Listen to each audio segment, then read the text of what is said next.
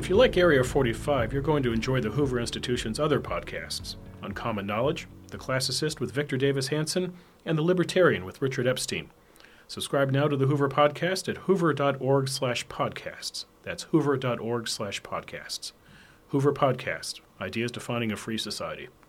Hello, it's Wednesday, August the 21st, and welcome to Area 45, a Hoover Institution podcast examining the policy avenues available to the 45th President of the United States. I'm Bill Whalen, the Virginia Hobbs Carpenter Research Fellow here at the Hoover Institution.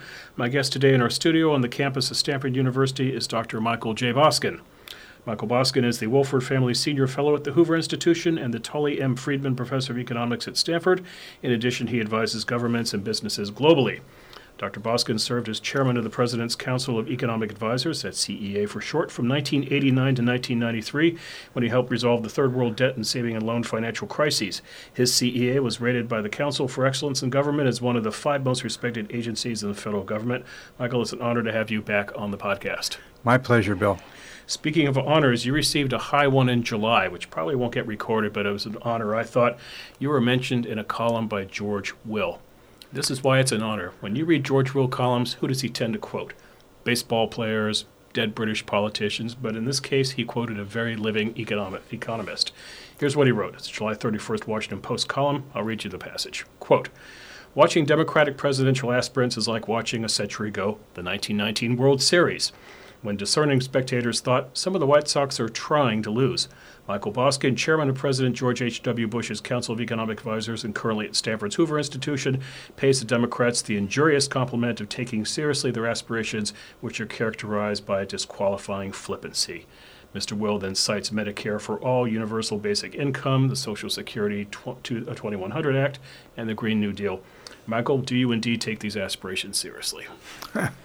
yes, I do. I think that it would be a mistake to just write them off as total flippancy. Mm-hmm. Uh, there's a long history in presidential campaigns of ideas that were floated during the campaign, policy proposals made, right. becoming eventually working their way into the political process, and after considerable adjustment in various ways, maybe toned down, sometimes exaggerated even. Uh, sometimes you get a cousin of what was uh, presented, not the real thing but these often make their way into law. And I would, I think it's important to appreciate uh, just how radical and how numerically, uh, scientifically, and economically illiterate these proposals really are. Let's go through them. In fact, first, I want to quote from a very fine essay that you wrote that appears on the hoover.org website. Here's your passage, Michael. Quote Many of the left's recent policy proposals are not only quite radical, but scientifically, economically, and numerically illiterate. Let's now go through them one by one. Let's start with Medicare for All, which abolishes private employer based health care plans roughly 180 million Americans depend upon, replacing it with a government run style payer system similar to Canada, Western Europe. What's wrong? Well, there are a variety of things. First of all, uh, the, the main proposals, Bernie Sanders, which has been endorsed by most of the other candidates, would have uh, the government eliminate all private insurance, take over everything, and a Medicare for all uh, with no copays, no deductibles.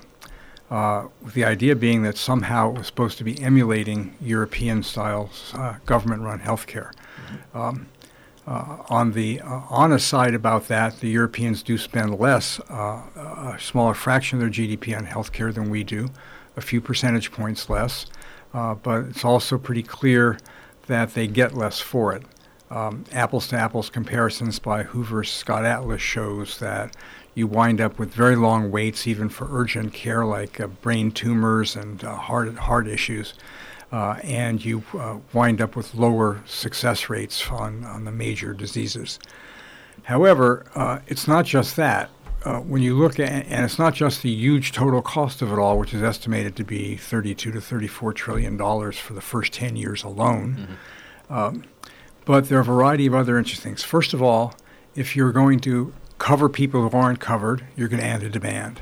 If you're going to have no copays and no deductibles compared to today's heavily private uh, employer-based system, which has copays and deductibles for most people, copays say 20% or so in, in network, larger out of network, there's going to be a huge influx of demand. Mm-hmm. Okay, that, that's the good news. The bad news is without a huge expansion of supply of doctors and hospital beds and the like, what are you going to have? You're going to have tremendous cost pressures. You're going to have to have massive rationing.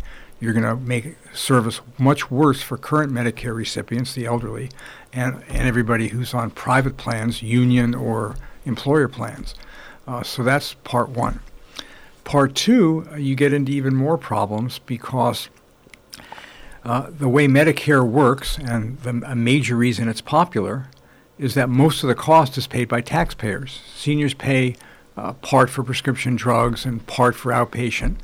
Uh, but basically, much of it is subsidized by taxpayers. Well, if everybody's in the system, there's nobody outside the system to subsidize people inside the system. Right. All you get is massive cross subsidies determined by politicians and bureaucrats, not by market forces or by individual choices with their doctors. Then, on top of that, you're going to wind up in a situation where if the cost savings these people try to pro- uh, project are true, that you'll get current Medicare rates, which are on average about 40% less than private employer uh, plan rates, you're going to wind up creating a situation where mo- many hospitals will fold. They'll be out of business. They can't afford to do that. They'll lay off massive numbers of people. Service will deteriorate immensely. There's just no way around that. Right. You just can't get away from the law of supply and demand. Uh, you know, sure, there's some waste in the system. Sure, we should try to improve, improve productivity and with the use of technology and other things. And there are some improvements that can be made at the margin. But you're not going to save 40, percent That's absurd. You're going to drive a lot, cause a lot of hospitals to fold. People in the end will wind up being denied care, mm-hmm. not get care. Right. Uh, let's now talk about Universal Basic Income, UBI for short, which is championed by uh, Andrew Yang, the not an office holder, but a Democratic presidential candidate, and businessman, I believe. Uh, UBI uh, would pr- offer a thousand dollar uh, a month universal basic income, uh, but that's kind of the tip of the iceberg, Michael, in terms of government money being uh, thrown about. There's a proposal for a thousand dollar government baby bond for each newborn. I think that's a Cory Booker idea. Uh, free universal preschool, free community college, or even free four year public college. complete forgiveness of student debt, which is about a trillion six, I believe. Uh, what else? Cash reparations for slavery dependents, government rent subsidies when rent exceeds 30% of income. Spend, spend, spend. What's wrong with UBI and what's wrong with these various proposals? Well, first of all, let's let's posit mm-hmm. the legitimate concern for people espoused by the people espousing these radical proposals. Right. There certainly has been a rise in inequality uh, over the last 30 years it's clear that there are some people who are falling through the cracks and could use some help. But we need really to distinguish in all these things people who are legitimately frail and need support and are going to need it probably continuously, and a subset of people who will at any point in time temporarily need help if they lose their job or they have a health health episode, etc. But we also have to have systems where we provide incentives for people to work develop the individual responsibility and accountability and care for themselves and their family. So I am much more in favor of policies that try to enhance skills, provide opportunity in the labor market, and things of that sort, mm-hmm. rather than dose a bunch of people with money, give up on them, not worry if they stop working. Indeed, one of the great uh, uh, disasters of the Green New Deal is they want to give everybody everything, quote, whether or not they're willing to work. Uh, well, it's just an invitation for people to stop working. And the right. suggestion that that's actually what goes on in Europe seems to be quite out of date because if you look at what the European social welfare states are doing, they're all trying to retrench. The Dutch, remember the Dutch disease was long, cons- the Dutch were long considered the avant garde of the cradle to grave welfare state. They now require welfare recipients to take any job within a three hour commute. Okay, uh, let's now talk about the Green New Deal litmus test for Democratic presidential candidates, most notably supported by Alexandria Ocasio Cortez. The Green New Deal proposes over 12 years requiring 100% of power be provided by renewables, upgrade all existing buildings to full energy efficiency, eliminate greenhouse gas emissions in transportation sector with zero emission vehicles and high speed rail, eliminate greenhouse gas emissions and pollution from agriculture. Sounds good enough, but what's wrong with it, Michael? Well, again, it's one of these things where they take um, a legitimate concern, mm-hmm. the environment, climate issues, that we certainly have, right. should have a concern about potential uh, climate risks and mm-hmm. rising temperatures that will cause uh, various issues, uh, some good, but many bad. Um, and I don't have much truck with people who say it's all a hoax mm-hmm. or people who think the world's about to incinerate and we have to just stop everything. Right. Um, the Green New Deal people kind of tend to be the la- alarmists and the latter. Mm-hmm. But if you just look at leaving aside the immense cost, likely tens and tens of trillions of dollars over 10 years, number one, and you look at, look at the immense disruption and the massive disruption that would occur and the massive unemployment for lots of people working in traditional jobs mm-hmm. or uh, fossil fuel related jobs or in energy using jobs, for example, in high tech, you have to have a lot of electricity, where you don't all have renewables right now. Right. If you leave all that aside, just look at the sheer numerical illiteracy of it all. So they, they want to upgrade every building in the United States to energy efficiency within 10, 12 years, depending on who you're talking to. Right. Joe Biden, half of them. Uh, he's kind of bought into half of ridiculous, yes. which is still ridiculous. uh, seems to be his proposals. But in any event, what does that mean? Well, nobody seemed to bother to add up how many buildings there were in the United States.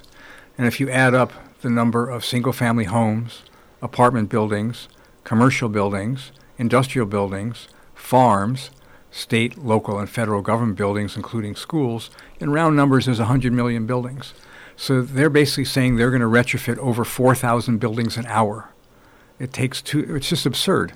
Right. I mean, it's often the case. So, to give an example, to put solar panels on a roof of a, of a home generally takes two to three months, including permitting. And they're going to do four, over 4,000 an hour right. for 10 years. Uh, it's, it's, it's often the case that presidential candidates or presidents engage a certain amount of hyperbole. One can even say that President Trump has more or less regularized that, although he's far from the only one. Remember, mm-hmm. President Obama was stopping the sea, sea rise. If you like your plan, you can keep your plan. Lots of other uh, distortions and exaggerations have come from many, uh, from almost every president. Some unknowingly, uh, some fact checks weren't done carefully but they're generally on the order of magnitude of will double the size of something, mm-hmm. not a thousand times too large. okay, yeah, so the thing is numerically literate. Let's go through a few other ones. They want to eliminate um, fossil fuels in agriculture. Mm-hmm. Unfortunately, at the moment, barring tremendous breakthroughs in technology in very short order, which is likely not to occur that quickly, right.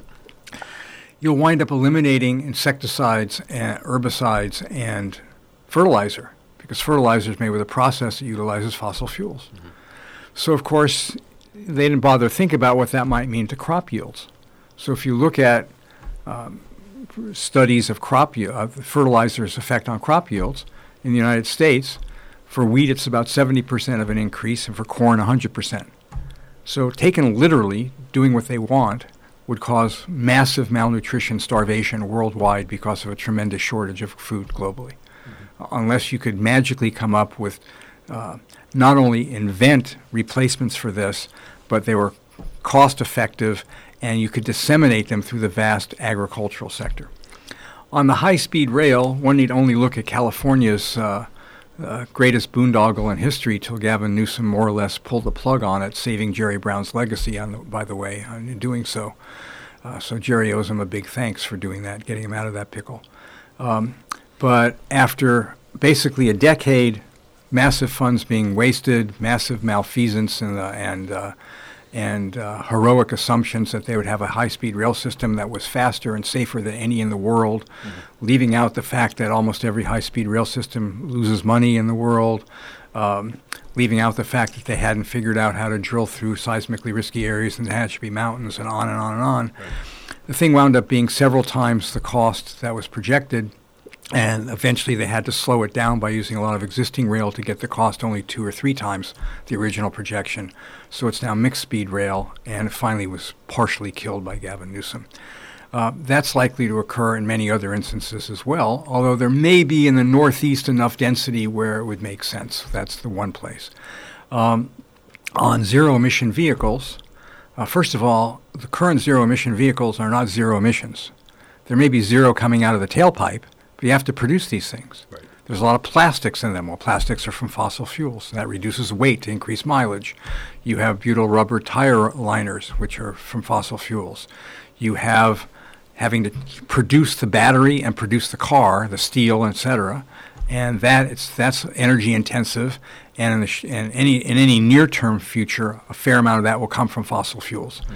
So Bjorn Lomborg, who's kind of the most serious uh, um, high high profile environmentalist trying to do some cares about the environment, do rigorous cost-benefit analysis, concludes that most uh, most electric vehicles today are no more uh, carbon uh, friendly than uh, at least high uh, high mileage diesel and uh, and gasoline cars.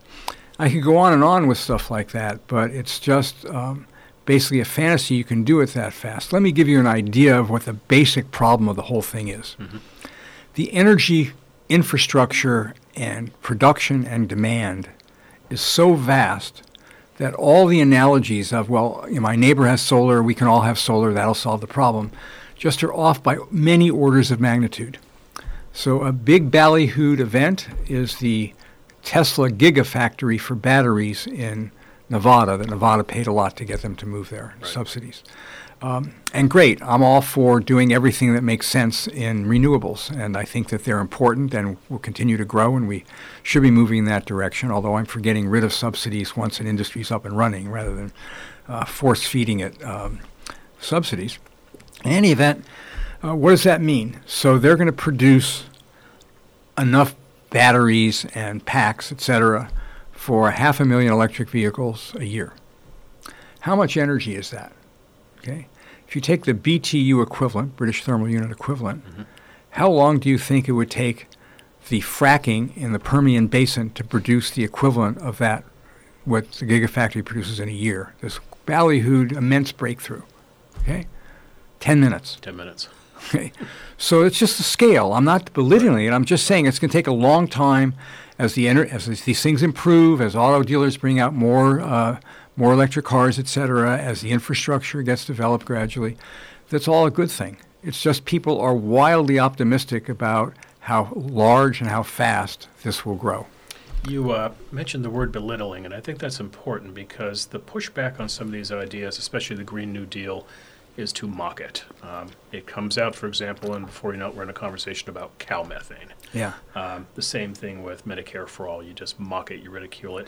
There has to be an intellectual counterpunch by Republicans, Michael. You can't beat something with nothing. And Republicans, I think especially on health care, have struggled for the past decades in part because the GOP has not been able to offer its own vision as to what to do. It's a very funny thing. If you want to tie tongue Democrats, talk about crime. If you want to tie tongue Republicans, talk about health care. As you look at these ideas, what are some of the sensible Republican counters? Well, I think there are a variety of things that could and should be done. Mm-hmm. Uh, number one, uh, I think we've moved to the point where virtually a, a, very large percentage of the country agrees that there ought to be available low cost, catastrophic insurance for people in the event they have a major disease, right. they have large expenses. We don't want them and their families wiped out. We don't want the rest of their life and their family's life ruined, et cetera.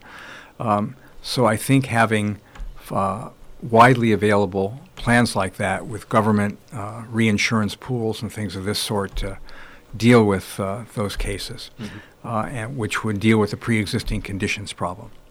Um, there are a lot of things that could be done to make um, prices more transparent so people understood what they were being charged and why. Right now, a lot of this winds up being settled well after the fact. You wind up with a bill and it charges you $25,000 for something, and your insurance company pays $2,000 and you pay 150 and you're kind of perplexed at all this, although worried that if you ever have to pay the full retail freight, you're going to be in very bad shape.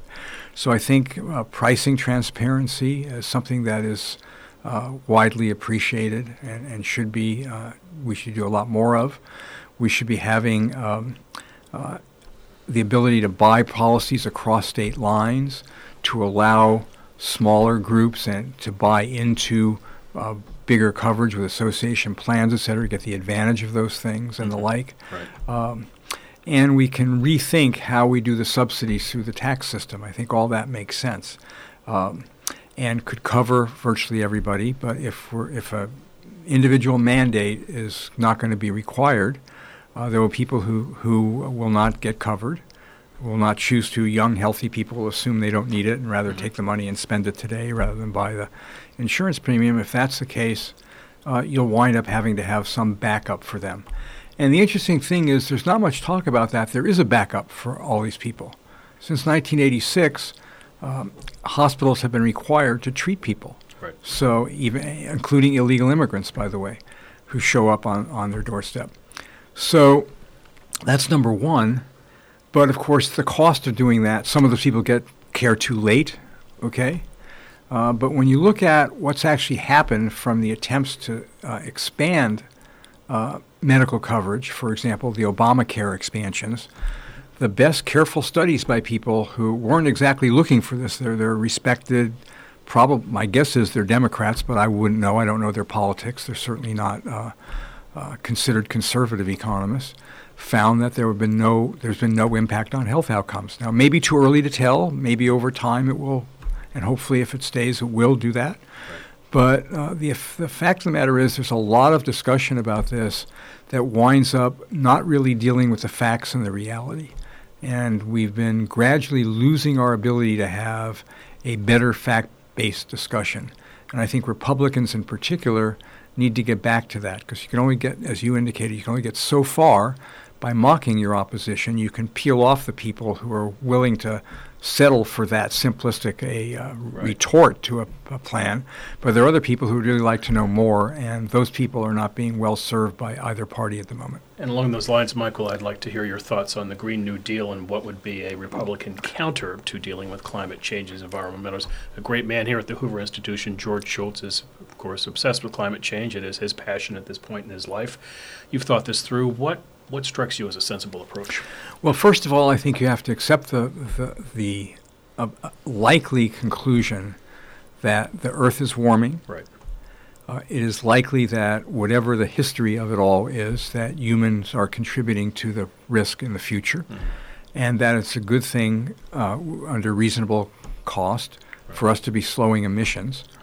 Uh, unfortunately, the uh, the physics and the climate science of it all is the effect on the temperature depends on global emissions. Right.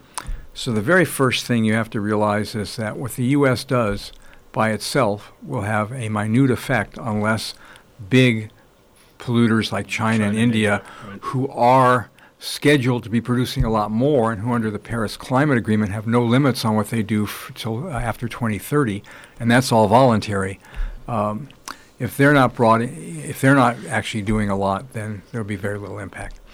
But given that, it seems to me the best solution is the typical economist solution to tax something that produces what's called a negative externality. Like simple example is congestion if you jump on the uh, Bay Bridge, I mean, your car, when your car, you, you hop on the Bay Bridge in your car uh, at rush hour, you're slowing everybody else down. So you're imposing a cost on everybody else in addition to your own cost and the congestion.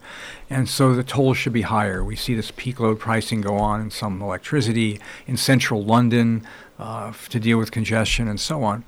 And so the analog of that would be a carbon tax. Mm-hmm. Um, or a tax on greenhouse gases right. that started small and could grow gradually over time if indeed the science warranted it and it looked like things were project the projections were correct that things are heating up and uh, and could be adjusted accordingly. Uh, the revenue from that, however, should be returned to people, mm-hmm. so it's not just a money grabbing machine for the government to expand right. spending, which is what most of the energy type taxes in Europe have been used for. Uh, that being said, um, there are different arguments about ways that should be done. My own view is that to really sustain support for doing something on the environment, you really have to have a solidly growing economy. The more extreme environmentalist view is you should shut the economy down because that's all bad, generating all pollution and so on and CO2 emissions. Um, and that, I think, is just backwards because if you look at popular support for uh, dealing with environmental issues, even before you get to the issue of how much it costs and what you're willing to pay to do it, are you willing to pay higher uh, energy prices? Are you willing to um, uh, pay taxes to subsidize something? Even before you get to that, uh, support basically is non existent in difficult economic times. Uh, seventy percent of people say they care about climate change. Most of them really wouldn't pay very much to deal with it. They think it's somebody else's problem. But in uh, in a recession, that number drops to insignificance. Uh, for example, in the last recession, um, out of 17 items, climate change, dealing with climate was rated 16th after moral decay and crime. I'd like to run through a little history with you, Michael, and what time I have left with you in this podcast, and I want to talk about the history of tax cuts in election cycles. Yeah. Um, this has been a confusing week in Washington, a confusing week in the Trump White House. A lot of weeks are confusing in the Trump White House. This one particularly so on the matter of economics. Uh, earlier this week, Michael, it was reported that the president wants to um, revisit uh, the payroll tax. He possibly wants to cut the payroll tax. The White House promptly denies the president wants to cut the payroll tax. The president then comes out and says, I'm interested in the payroll tax. And then he sweetens the offer by saying, I also want to look at indexing capital gains. At which point the president comes out on the White House lawn today. We're doing this podcast on Wednesday, so this is a Wednesday morning press avail on the White House lawn, and says, I don't want to do a payroll tax and I don't want to index capital gains, but I want to do a middle class tax cut. So we'll talk in a minute about his options, but I want to walk you through, Michael, what you experienced when you were in the Bush White House. And the year is 1992. The president gives a State of the Union address in February, and he offers an economic stimulus plan. He then requests Congress to approve it by March 20th of that year, which, of course, Congress does not. It's Democratic control. They're not going to work on the president's deadline. So the Democratic Congress instead, Michael, passes a tax cut of its own. The tax cut was a temporary tax credit, $200 for individuals, $400 per couple for middle class earners for two years.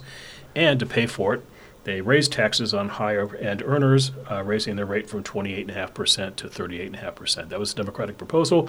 The president said, I'm going to veto it if you do it, and they did it anyway. It was hardball politics, Michael. Uh, Dick Gephardt and Tom Foley ran around and had to twist about 30 arms of Democratic congressmen to get a majority to get it out. The president indeed lives up to his word. He vetoes the measure. The House fails to override. Not only did they fail to override it, Michael, they didn't even get a majority vote on it. It lost 215 to 211. 52 Democrats voted against it, 77 shy.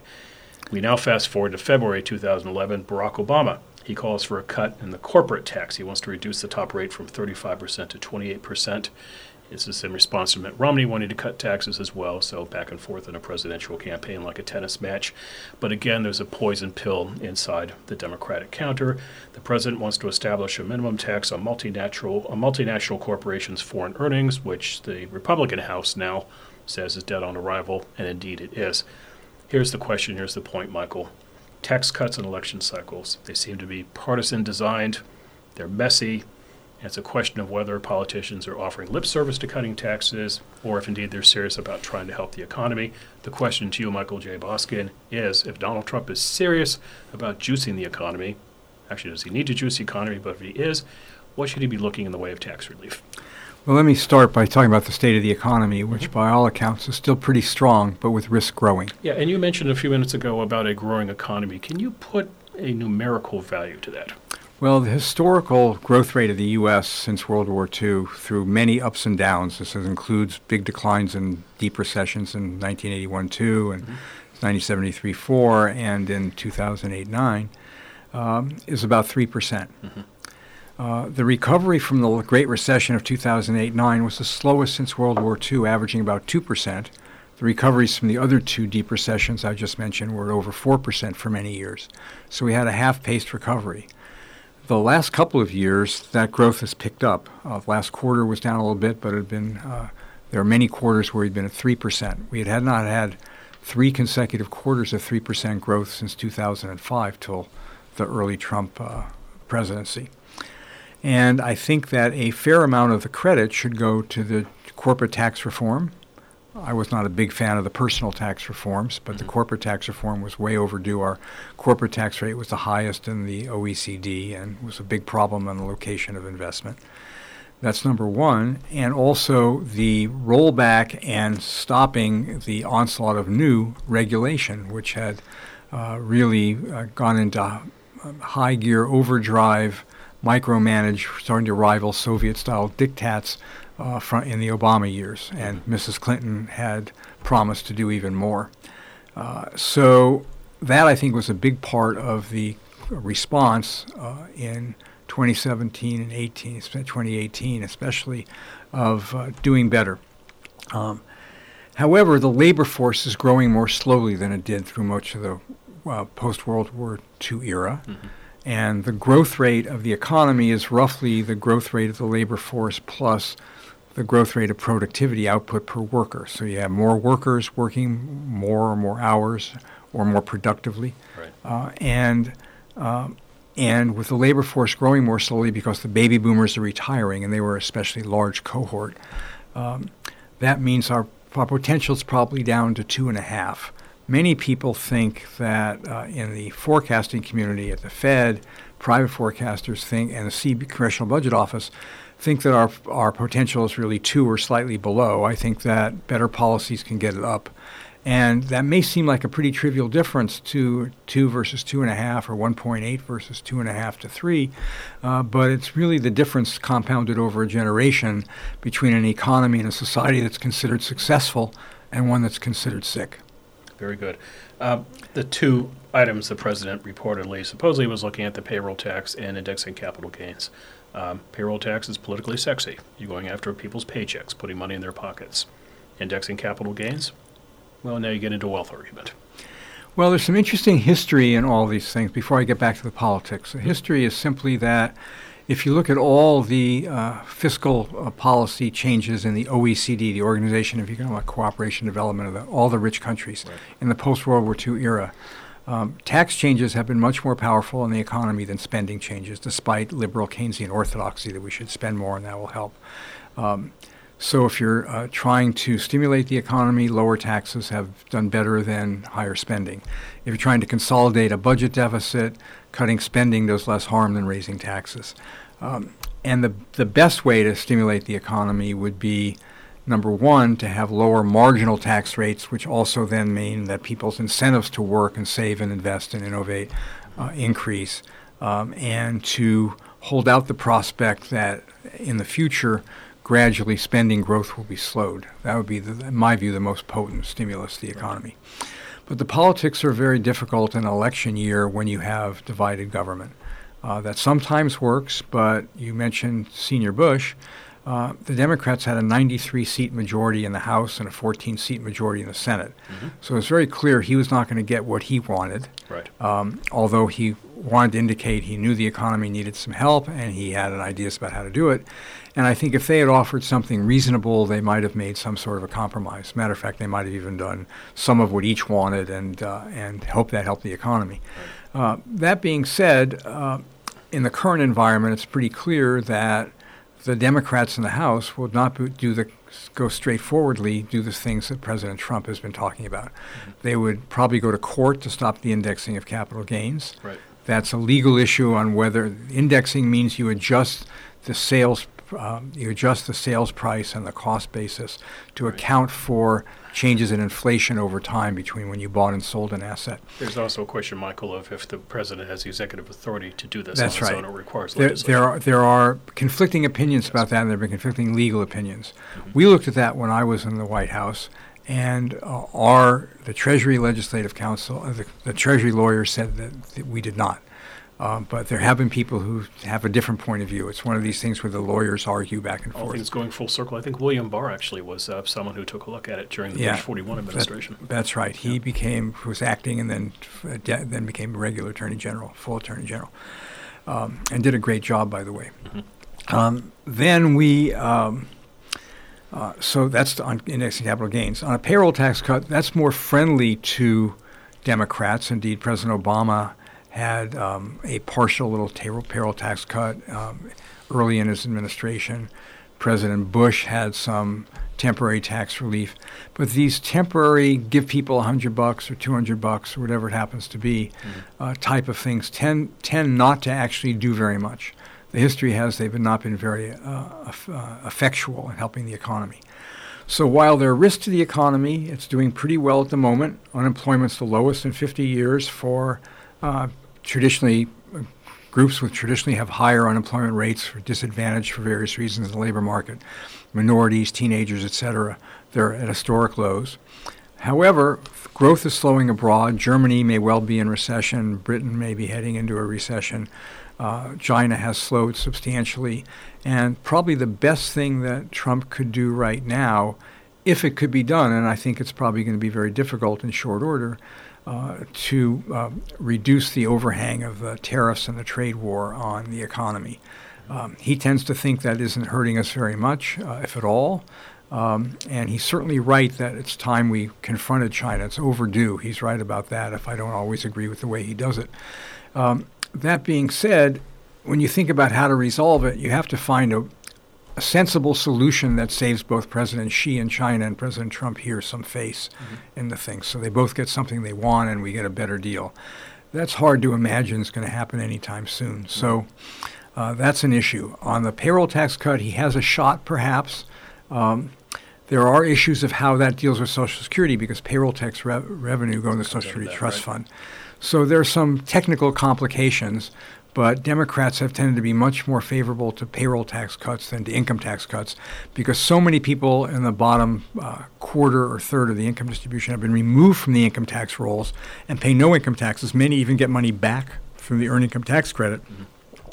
Uh, so, in that sense, the payroll tax cut hits a broader swath of the population, a broader swath of the middle class, and Democrats have traditionally been in favor of that. On the current pol- politics, though, you'd have to think it's going to be pretty, uh, pretty difficult for them to conceive, given their left-wing base and, and, its power, of giving Trump any sort of uh, any sort of uh, tr- win. Right. So, I think it'd be hard to negotiate something. You are not a Californian by birth, Michael. You're a Californian by circumstance. You moved here from New York, right? Yes, when I was five, but my parents didn't get, did not give me a vote. No. Uh, have you ever surfed? Surfed. Surfed. Um, I've tried to surf, but I'm not very good. I tried to catch a wave. I asked because of this. Um, catching a wave is in part reading the ocean and seeing how the swells are moving. Um, and uh, and we'll close out this podcast in a minute. I appreciate your time, Michael. Um, it would be remiss not to bring up the R word in recession. And I'm mentioning surfing because you worked in a White House that experienced a recession. The recession you went through was about eight months, I think, in length. Yeah, it's eight or nine months. It was mm-hmm. mild by recession standards. Of course, right. any recession. But here's the question, Michael. You're sitting in the White House, and you and the very bright economists working for you in the White House are studying the economy. Can you forecast a recession? Well, I think you can see risks, and you can see things slowing down. Mm-hmm but actually the official data often get revised in hindsight. Mm-hmm. So sometimes it's not so easy to forecast, and it's not easy to tell the difference in real time between an economy that's slowing and will rebound from slow growth in a quarter or two or three from one that tips into recession and stays there for a while. Right. That's an extremely difficult thing to do. The record of economists, leaving myself aside, I, I, in my public service, uh, unfortunately, I was accurate, and we forecast a recession before we were in one, and uh, unfortunately, it came to pass. But that was the military drawdown, the oil shock from the first Gulf War, the right. credit crunch from cleaning up the savings and loans. It was pretty clear that was going to slow the economy a lot. Mm-hmm. Uh, so I think economists' records are not are not great at forecasting these turning points in the business cycle. Right, and you were coming off of about eight years of growth uh, from the Reagan years. That's right. We've had we've had unusually in post-war history long uh, several long expansions lately. Uh, earlier in, in the post-war period, through the early 80s, you averaged a recession about every five years, and we had long expansion in the 80s, long expansion in the 90s, uh, good expansion in the 2000s, not nearly as long, and a strong, a long expansion, even though the first part of it was anemic uh, from the Great Recession. Okay, so let's get out on this question, Michael. You look at the economy, we're overdue for a recession here in California for years now. Every spring, Jerry Brown will go out with his budget and say this is going to end soon enough. Look at the charts, here's the history of the matter. And we look nationally, a recession should be on the way at some point. You can't tell me when, but what is your sense as to what is in store for the country? And let's take it over the next year since it's a podcast yeah, about Donald I think you know, I think the base case has to be slower growth mm-hmm. for all the reasons I mentioned, slow growth abroad, uh, recession in some places uh, among our trading partners, and trade is a positive sum game. Mm-hmm. People benefit when they trade to, with each other. Number one, and also uh, some of the uh, basic issues here. We have the, tr- the, tariffs and trade war issue, uh, basically uh, offsetting some of the gains from the corporate reduction and reform and the less regulation. We have um, probably had a bit of a bump from that early on, and that's fading. Uh, but it should continue to help a, a, bit with growth over the long term from the corporate reform. So all those things suggest that um, the base case outlook is slow growth over the next year. And I think if the slow growth continues and unemployment doesn't rise much, stays pretty low, that's a strong thing for Trump's reelection. Uh, if the economy tips into recession, uh, I think that will make it much harder for president to be reelected. I would say there's maybe a one in four, one in three chance of a recession between now and the election at most, mm-hmm. but it's not zero. It's for certain it's not zero. One to four, one to three at the most. Yeah, but, but remember, you know, every four times, one in yes. four means it happens once, and when it happens, it happens. Yes. So it's not that because it's less than 50%, it won't happen. It's just that right. The base case is we'll grow more slowly uh, than we than the three percent we've enjoyed over much of the uh, Trump presidency. Uh, but uh, the, the bigger risk is on the downside than on the upside from that. Okay, final question, I promise, Michael. Uh, one thing I admire very much about you is you think in a lot of directions at the same time. You are not just following economics, you're studying the folly of high speed rail in California, you're paying great attention to what Democratic presidential candidates are, you're studying the condition of the United States, you're studying the world condition. What's on your mind right now? Well, my I've been spending a lot of time lately thinking about what will determine our very long run economic future. The, the economic future we hand to our children and grandchildren a generation from now. Mm-hmm uh, rather than just, I mean, I also think about the next few quarters and recession and the Federal Reserve and, uh, and so on. Uh, but I've been spending a lot of time thinking about that and the things we need to do to get that, uh, to increase the probability that we will leave uh, a better economy to our children and grandchildren in the future. This is motivated in part by surveys recently that indicate that in the United States and in much of the developed and advanced world, uh, a large majority of the population believes that their children and grandchildren will not be as well off as they have been. Right. And that's kind of a startling thing you might expect in the midst of a deep recession, not in a fully employed economy. Uh, and there are many reasons for that pessimism. Uh, and I, we don't have time to get into them here. Maybe on a subsequent uh, podcast we can do that. But I'm trying to figure out what are the, the best policy tools to make sure that we maximize the chance that our children and grandchildren will inherit better opportunities than we've enjoyed. Very good. Well, let's do a podcast on that at some point, and you're traveling overseas soon, so safe travels, my friend. Thanks a lot, Bill. Good to be with you. You've been listening to Area 45, a Hoover Institution podcast on the policy avenues available to America's 45th president. If you've been enjoying Area 45, please don't forget to rate, review, and subscribe to us on iTunes. And if you wouldn't mind, please spread the word. Get your friends to have a listen. The Hoover Institution is online at www.hoover.org. And while you're there, I hardly recommend that you sign up for Hoover's Daily Report, which delivers the best work of Dr. Michael Boskin and his colleagues to your inbox every weekday. The Hoover Institution has Facebook, Instagram, and Twitter feeds. Our Twitter handle is at HooverInst. That's at Hoover I N S T. I mentioned Dr. Boskin's very excellent column on the Democratic policy proposals. The title of that is A Closer Look at the Left's Agenda Scientific, Economic, and Numerical Literacy on the Campaign Trail. You can find it by going to hoover.org and going on to Dr. Boskin's personal page, where you'll find not just that column, but a lot of his excellent essays. By all means, check it out. For the Hoover Institution, this is Bill Whalen. We'll be back soon with another installment of Area 45. Until then, take care. As always, thanks for listening. For more podcasts from the Hoover Institution, please visit hoover.org or Hoover's channels on iTunes, iTunes U, Stitcher, and SoundCloud. I'm Chris Dower for the Hoover Institution. Thanks for listening.